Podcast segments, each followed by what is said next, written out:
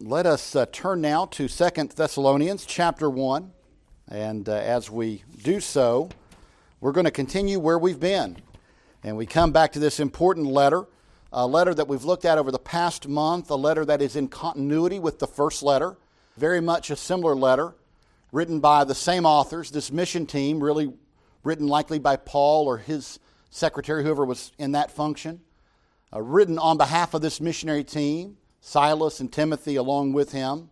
Written to the same church at Thessalonica. Maybe some new members have come in. In fact, I think we can be certain of that, but it's the same church, the same city, the same environment, the same circumstances, the same subjects largely, and written very close together. We mentioned uh, the uniqueness of this letter in that it's written so close after the first letter to the Thessalonians, maybe uh, as short as a month, maybe three months, but very close together. And Paul is trying to help them to understand some things they've misunderstood in the first letter, uh, some questions that they had. Now, as we turn to verse 3, we mentioned that verses 3 through 10 are one sentence in the Greek, and that that makes it difficult to interpret, makes it difficult to translate. And so, if you notice in your modern translations, it's broken up into several sentences, and that's important. But we want to make sure we look at this text, not overlook this text. We want to make sure we're careful with it and we think about all that Paul is saying in it. Because there are some things that it would be easy to skip over. In fact, often when these things are preached, they are skipped over. And so we don't want to do that. Paul says in this that he is bound or obligated to give thanksgiving to God on behalf of these believers. Why? Because it's fitting to do so whenever we have reason to give God thanksgiving, we ought or are obligated to give God thanksgiving. Thanksgiving should be the at the center of our lives as believers. We should always be thankful. And Paul says, I've got many reasons to be thankful for you, brothers. Number one, your faith is growing. That is certainly something to thank God for. Second of all, he says, Your love is abounding. That's something to be thankful for. Third, you become an example to the other churches of God in that you endure persecution by remaining faithful to the Lord Jesus Christ. Paul says, as I travel around, don't forget, Paul says, even we boast of you. Paul says, as I travel around the churches of God, I say, stand firm like the Thessalonians. What a testimony to them that is that the Apostle Paul and Timothy and Silas were mentioning the Thessalonians as an encouragement to the faith of other believers.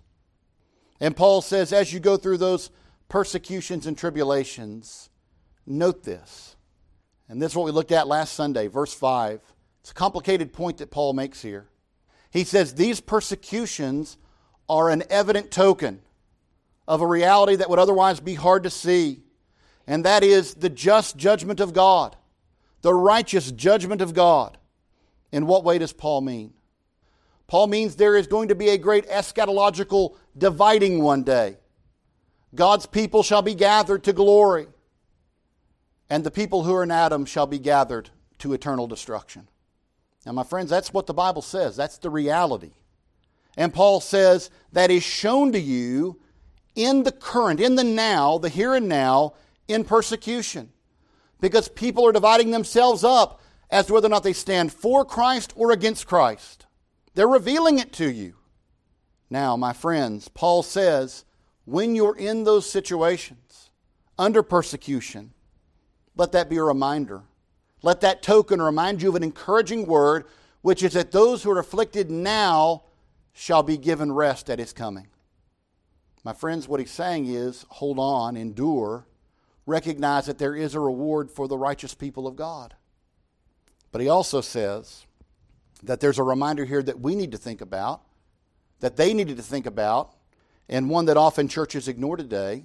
That token also means there are people who are going to fall under the judgment of God, the wrath of God. They're going to fall under his punishment. And my friends, Paul doesn't hold back from showing us that. And so we need to look at it. People who are gathered, as Paul says, unto affliction, unto affliction in the day of judgment. Now, primarily, this is a message of encouragement, right? It's primarily Paul's point to say this to the Thessalonians is be encouraged. Yes, you're afflicted now for a time, but you shall be gathered unto glory and rest forevermore in the presence of God. And that is an encouragement, and that is a great reward. But there's a warning here as well, isn't there? When asked why would they continue to witness to people who were persecuting them in the face of that persecution, what would be the reason? I must tell others about King Jesus, that they might enter into this kingdom while there's time, because if they don't, then what Paul tells them here will be a reality for them. And that is, they will fall under the terrible judgment of God, the wrath of God. And my friends, I want to read it one more time. I'm going to read the entire passage here, uh, 3 through 10, so we can hear it all as it comes together. We are bound to thank God always for you, brethren, as it is fitting, because your faith grows exceedingly, and the love of every one of you all abounds toward each other, so that we ourselves boast of you among the churches of God for your patience and faith in all your persecutions and tribulations that you endure which is manifest evidence of the righteous judgment of God, that you may be counted worthy of the kingdom of God, for which you also suffer. Since it is a righteous thing with God to repay with tribulation those who trouble you, and to give you who are troubled rest with us when the Lord Jesus is revealed from heaven with his mighty angels. In flaming fire, taking vengeance on those who do not know God and on those who do not obey the gospel of our Lord Jesus Christ. These shall be punished with everlasting destruction from the presence of the Lord and from the glory of his power when he comes in that day to be glorified in his saints and to be admired among all those who believe, because our testimony among you was believed. Now, that's a long sentence, isn't it? I mean, if you really were to put it in the original Greek. And Paul says a lot there, and we've got to be careful not to skip over parts of it, as I've already said. So this morning, as we think about this section of this sentence, verses 6 through 9, we want to look at this serious warning. A warning that the church in Thessalonica was preaching and declaring to their, their own persecutors, and that I believe we are to hear, receive, and preach today because it's in the Word of God. And as we do that, I want us to look at three points. First of all, a righteous recompense. A righteous recompense. Second of all, a vengeance taken. And third, an everlasting destruction.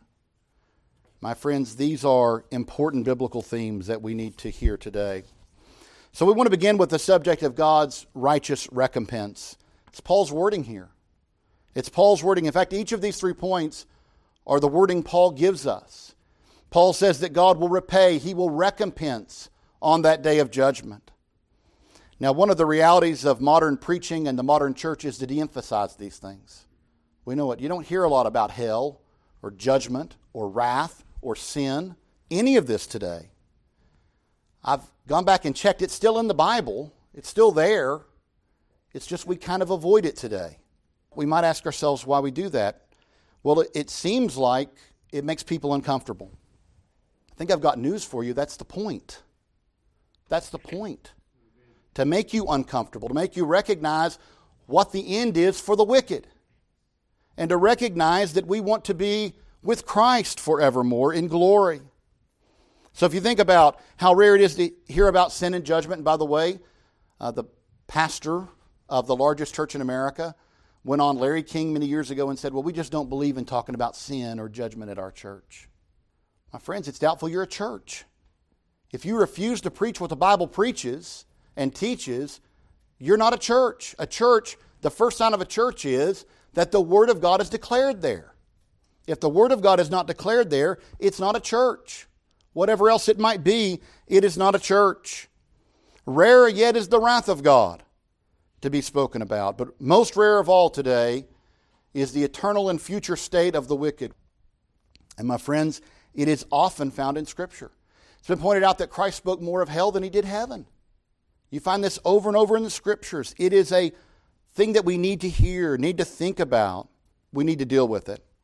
We're looking at the enemies of God. Paul is speaking of the enemies of God, those people who have set their face against Christ, persecuting the church, persecuting the people of God. And what Paul says is there is a day in which they will be judged. A day in which they will be judged.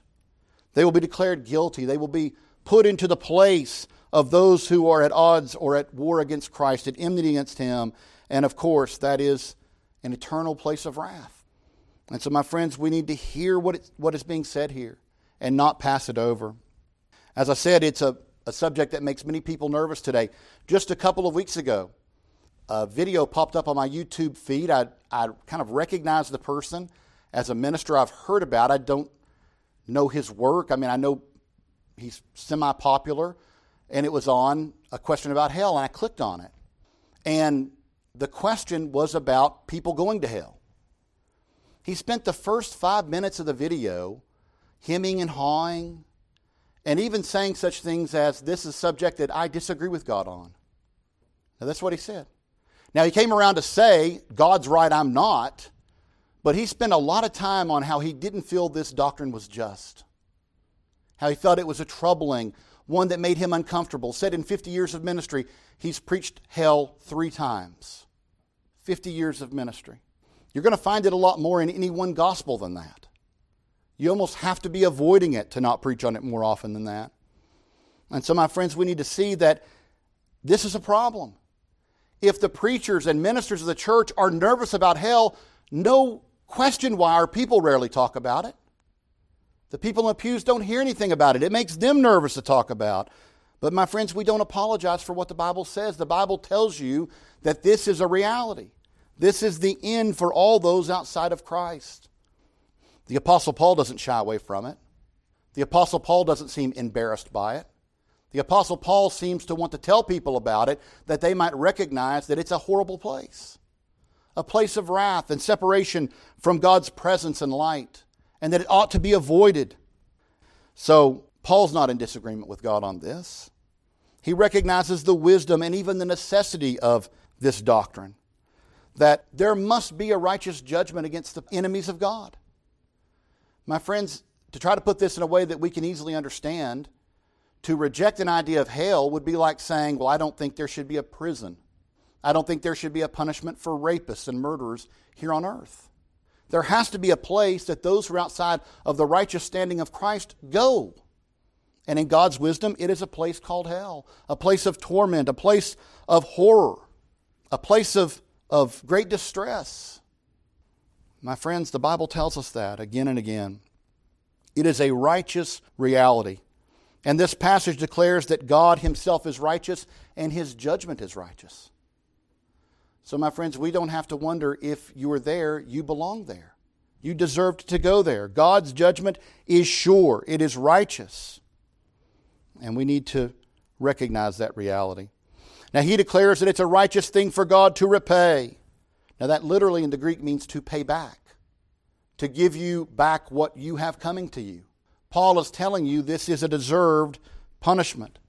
But Paul also words that it's a place of much affliction and that there is a justness to God repaying those who have afflicted others with affliction themselves. Now, again, that would be no different than we would see in a human sense that the person who has troubled or harmed other people themselves deserves a punishment for it. No different eschatologically. And so God is pointing this out to us. And Paul says that the parousia, or the return, the coming of Christ, it shall be revealed. As he is revealed from heaven in power and glory, so his judgment will be revealed. You can't see it easily in the present. And that's why Paul says there is given to you now an evident token. When you look at persecution, the lines of judgment are made clear those who are declaring themselves to be the people of God and those who are declaring themselves to be the enemies of God. Paul says, Take heart, you're on the right side. But remember the end of those who are on the other side. Now, there is a sense in which we celebrate. I mean, the prophets did, celebrated the day of judgment because there's a day when all will be made right. But we shouldn't forget on an individual level, people we know may be on the wrong side of that line people we care about, people that we would hope would be in glory with Christ. By the way, that's what motivates our evangelism. That's what motivates our evangelism. We want to tell other people about Christ that they might be saved from the wrath to come. Paul not only had that motivation in his ministry, Paul said, I preach to you the entire truth that your blood might not be upon my head and hands. I don't think any minister loves getting up and talking about these things. But we recognize the reality that if we don't, we are accountable in some way because we didn't fulfill the duty we're called to. And so, my friends, we need to recognize Paul is talking about a day when those who are at rebellion against God, who deny Christ, who deny that he is the Son of God, who deny that he is the divine King, will one day be left without any question about it when Christ is revealed. We mentioned a moment ago parousia, right? The return of Christ, the coming of Christ. The word that Paul uses here is the apocalypse of Christ. Now, you might recognize that in terms of uh, Revelation, right? At the, uh, the last book of your Bible, the revelation of Jesus Christ. It literally means the uncovering, the revealing. When Christ is revealed in glory, there will be none who can deny his glory. All will confess who he is. I believe, in some sense, there'll be many who it, it won't be a joy to confess that he is Lord, that he is Christ, but it'll be evident to them that he is. And his judgment will be made clear to all. And for some, it will be a day of incredible joy, the greatest joy imaginable, as we see our King approach. C.S. Lewis spoke about this. I think it was in Mere Christianity, where he talked about uh, the gospel almost being like the first coming of Christ, being a king uh, coming into a land and saying, I'm coming back one day to recapture this land that is under occupation, and how the people of, of the king await that day, right? We look forward to it when he comes back and sets all things right. But we also recognize that what Paul is saying here is it's going to be a terrible day for many people. A terrible day where the truth is revealed, their rebellion is revealed, and they fall under the judgment of God. Those who have rebelled against him, those who have rioted against him in the streets of Thessalonica. We can go back to the book of Acts and see that. The rioters in the streets who have opposed the people of God, who have come at war against them. And so this brings us to our second point this morning a vengeance taken. Paul says in verse 8 that at the return of our king, he will take vengeance against the wicked. Vengeance against the wicked. It's not a mild or tame word, is it? Vengeance Of course, that's not a new word if you read the Bible. Vengeance is mine, saith the Lord. He is a God of wrath and vengeance. If you look at it again, he says that uh, this wicked are described in a certain way. If you look at the text, you'll see what Paul says. He says, Those who neither knew God nor obeyed the gospel. It's interesting. Many scholars, as they come to this, try to divide up who Paul's talking about here. They say, well, those who never knew God are the Gentiles, and those who did not obey the gospel are the Jews. Those outside of Christ, right? The, the non obedient, the, uh, the, those that are not standing in faith. But actually, that doesn't seem right. Because Jesus goes at length to say in the Gospel of John that Jews who do not trust in him, who do not receive him, who do not recognize him, didn't know the Father either. It's not just Gentiles, of course. The Gentiles, the pagans, didn't know God. But Jesus says, if you don't receive me, you never knew my Father. For if you recognize him, if you knew him, you would recognize me. So I don't think you can make that distinction. And all those outside of Christ are disobedient to the gospel. And so, my friends, I think Paul's just using two phrases to describe the same people. You may remember last week we tried to make the point that he's dividing all of mankind into two eschatological camps, two end times camps those that are redeemed, those that are the people of God, those who shall find rest, and those who shall find affliction. I think he's just using two terms here to describe the same people, those people who do not know God. They do not know God. And those people who will not obey the gospel. Now, it's not arbitrary. There's no innocence to this not knowing God. You may remember a long time ago, Anthony, you'll remember, you were here, I think, the day we even talked about this years ago about Romans 1 and those who, although they knew God, would not give him glory, nor were they thankful. Paul says those people suppressed the truth in unrighteousness. Notice what Paul's saying. It's not that they didn't know God exists. It's not that they didn't, on some level, recognize that there is a God who created all of this. I mean, just logic tells us that. But he says these are people who suppress that truth in unrighteousness. So, not a righteous cause here, an unrighteous cause. And the, the word in the Greek is like trying to stuff a blanket or something into a trunk. And you know, you're having to really fight, maybe uh, packing luggage for a trip you've been in this situation. You're trying to get maybe one or two more shirts in than are going to fit. So, you're having to really put your weight down on it. That's the, really the word in Greek people who are struggling to deny God's glory, deny Him glory, to not recognize Him, people who have to basically turn their face away from recognizing His evident glory, recognizing that a God exists. And Paul says it's not innocent, it's done in unrighteousness. Unrighteousness because they don't want to give glory to God. They're not thankful to God. They have a knowledge of God and yet they refuse to honor Him or give Him thanksgiving. Now, every day presents them an opportunity to, to give glory to Him, but they refuse to do it in their sin. What makes it even worse is it's not just that they don't give God glory, that's bad enough, but they choose to give that glory to created things. God is holy, He is glorious, He is the creator of everything that exists. And yet they say, we're not going to give him glory. We're going to give a created item glory. We're going to exchange the glory of God for created things. Paul says creeping things, animals, sometimes idols. The Old Testament is full of the complaint of the prophets that they have taken created and carved images and made them into gods, given them glory, given them worship. My, friend, my friends, this is an affront to a holy and righteous God. This is an affront to a holy and righteous God. Like any rebel in this case, judgment is just and deserved. Now, this is a modern problem. I really believe that. The problem with hell as a doctrine is a modern problem. You don't see our forefathers having much trouble with this doctrine. You don't see a lack of preaching about it in the days of the Puritans or Reformers. Why do we have a problem with it now?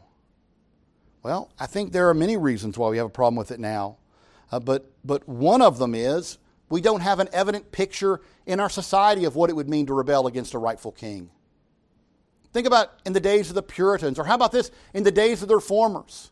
What would it have meant for you to be a citizen and say, you know what, I refuse to give King Charles glory? I refuse to recognize him as king. I refuse to recognize King Henry VIII as King of England. I deny him that, sta- that status, and I'm going to give myself that status and glory. I am now the King of England. What do you think would have been your end? Not even much time in a prison cell, would it? If you made it back to London for trial, if you weren't struck down in your home by his soldiers, you'd have been taken to London and your head would have been detached from your body very quickly. And nobody would have thought it unjust. Nobody would have had any question about it because they would have said, Of course, you're not the king, he is. Now, I know what people say today. They say, Well, God is not like sinful human beings. To which I say, Amen. God is far more worthy of glory and honor than King Henry or King Charles. So your crime in denying him glory is exponentially worse and more worthy of judgment. Any person would recognize, if they understood the glory of God, the rightness of condemnation for those who refuse to glory in Him or give Him glory. It's the purpose of our creation. Maybe remember back to our first catechism, week one. What is the chief end of man? That's asking, what is our purpose? What is our reason for being created? To give Him glory. That's right, Brother Anthony. To glorify God and to enjoy Him forever. So we deny our very purpose. We deny glory to the one who is worthy of all glory.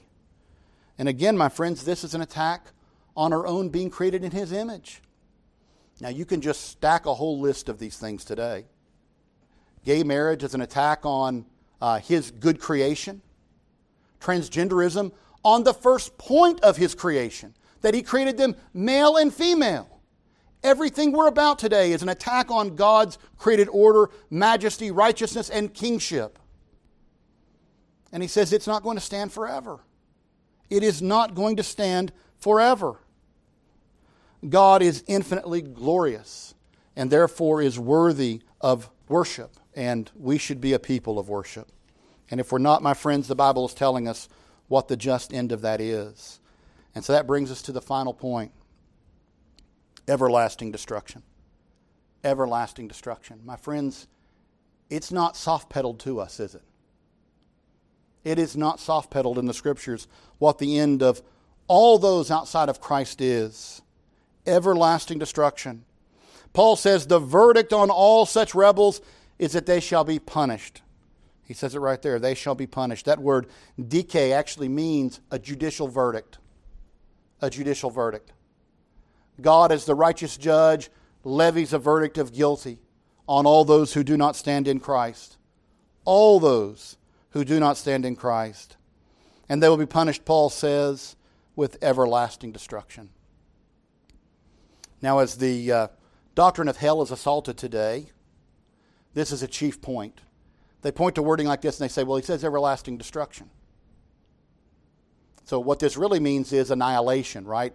As soon as the wicked die, they are annihilated and no more of anything for them. They just go out of existence. My friends, uh, that isn't the, what the scriptures say at all, is it? You've got to do some real twisting and ignoring of scriptures to find that. The Bible tells us over and over about endless outer darknesses, endless fires, endless gnashing of teeth, endless sorrowing, endless lamenting, endless worms that never die. Endless. When it talks about everlasting destruction, it's the opposite of endless life. Right? An ongoing process of living, living in his presence forevermore. This is being put in a place away from God's presence forever, a place of destruction and lament and anguish. My friends, if that bothers you, then it should. It should. That's the point of it.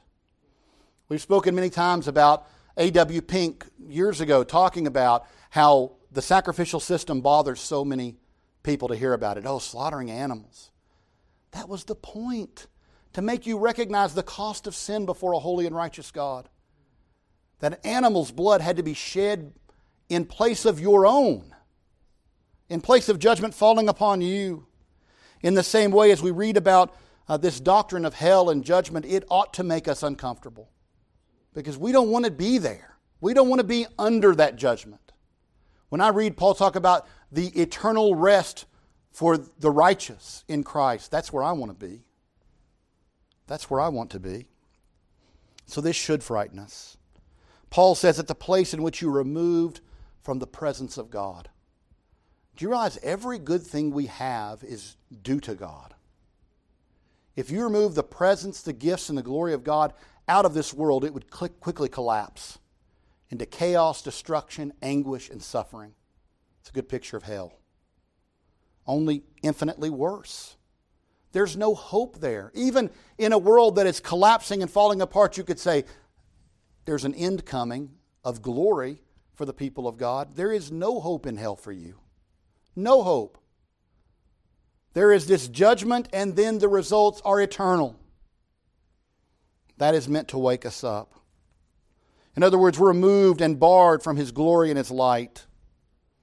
C.S. Lewis, I believe, trying to explain the justness of such a terrible end, said the gates of hell are locked from the inside. Now, what he's trying to tell you is, I think, trying to find some way to say that these are people who never wanted to be in the presence of God, never loved God, never gave him glory. These are people who were rebels against him in their own sinfulness, in their own uh, rebellion against God. My friends, I'm amazed even when I read Revelation as God is revealed, right? And his judgment is revealed. People don't say, repent, do they? They, they go into the caves and say, Let the caves fall upon me that I might not see his face. I think that's what C.S. Lewis is trying to get at, is that these are people who do not want God, people who are at enmity against him. So, my friends, that should not be an end that we want for ourselves or for anybody we care about. And that's the terrible truth that drives our commandment to go and tell. To go and tell others while there is time Tell your family and your friends. Tell the rioters of Thessalonica, the people who are your persecutors. How do you show them love? You tell them. May not end well for you to tell them, but you tell them. If you show them kindness and they return it with violence, Paul says some things about that, doesn't he, in Romans, about heaping coals on the heads of others. What he's telling you is God's judgment is sure. God's judgment is sure, and in the end, God's people shall be vindicated and his enemies judged. Tell the self described enemies of God that there is a day of judgment. And my friends, I tried to make this point last week. Many of the enemies of God do not hide that they're enemies of God. They will tell you, I hate Christians. I hate Christ. I hate his church. I hate the Bible. Don't bring that stuff up. What Paul is saying is they're just telling you what camp they're in. My friends, we must recognize, Paul says, that this is a reality. Repent while there's time. Turn to Christ. Stand in His righteousness. For once that day of revelation and judgment comes, it's too late. I want to close once more by reiterating what Paul is saying in this text. Those who are in danger of the flames of hell are the ones who oppose God's glory, oppose God, oppose His people, oppose His truth, oppose His church. And Paul says all of this in the current moment is a token of revelation a token of revelation, that we would know where we stand, that we would know what side we're on, that it must be revealed, even in the present moment. Paul says uh, to the Corinthian church that there are divisions among you, and this must be that the approved side might be revealed. In the same way, there must be these moments of sides taken that the reality and revelation is made clear even now as an evident token of a future reality. He was speaking to a people who live in an age of riots and rebellion. And my friends, if you turn on the TV, you see we live in an age of riots and rebellion. We live in an age of rebellion against every form of government God has given us. The reality is, He gave us a government of family, and it's being rebelled against. He gave us a government in civil government that's being rebelled against. He's given us a government in the churches that is being rebelled against. Paul says this is not a coincidence, but the outworking of unrighteousness in our society, of people who hate God. I mean, at least many of them will tell you that they hate God. Many of them will tell you.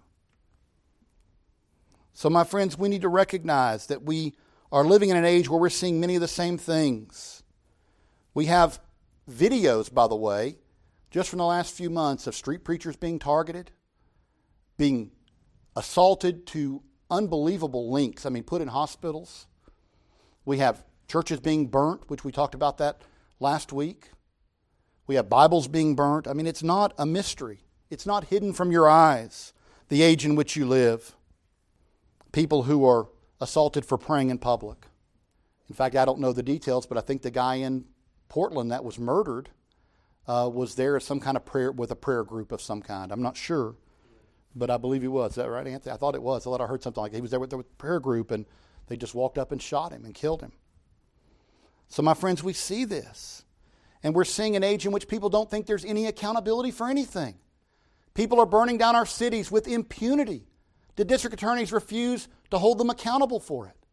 No wonder people think there's no judgment eschatologically either.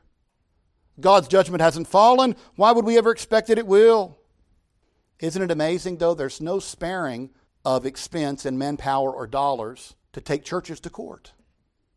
Isn't it amazing? I mean, we can't even round up enough police officers to arrest somebody assaulting somebody on the street in front of them, but we can sue churches. We can find churches. Maybe you saw this last week. Grace Community Church lost a court battle, so they were barred from meeting. They're going to meet anyway. It's also interesting to me that the city of Los Angeles barred them from using public parking lots. They require, for the number of people they have, three, government, uh, three local parking lots that are owned by the city. The city told them they're not allowed to use them anymore. Now, is that reasonable or is that vindictive? This isn't, by the way, something that's like just during the pandemic. They've said you're not allowed to use them again in the future, even once the pandemic is end, ended, or the tar- cars will be towed, people will be fined. My friends, the masks are coming off. The masks are coming off. And as the people of God, we need to recognize it. We need to recognize it. When you see people who are in opposition to the church, and I would say if you have the argument, we're going to allow strip clubs to remain open, we're going to allow abortion clinics to remain open, but churches are not allowed to meet indoors, you're kind of revealing where you stand. That's my opinion. You're revealing where you stand. And Paul says when somebody reveals it, take them seriously. Believe them. Believe where they're telling you they stand in opposition to the church of Jesus Christ. So, my friends, we need to be praying that there's a lot of people repenting while there's still time. Maybe that's people in our own lives. Maybe that's friends. Maybe that's neighbors. Maybe that's coworkers. Maybe it's government officials. Paul says to pray for leaders that they would have wisdom, right? Maybe pray was Paul was praying for leaders to come to know Christ. My friends, we need to be also. We need to be also. But we need to be a people who don't sugarcoat what the Bible says. Where the Bible stands, I'm not going to be embarrassed to stand.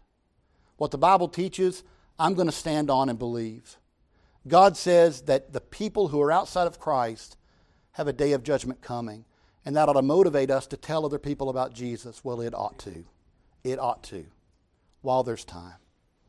Amen.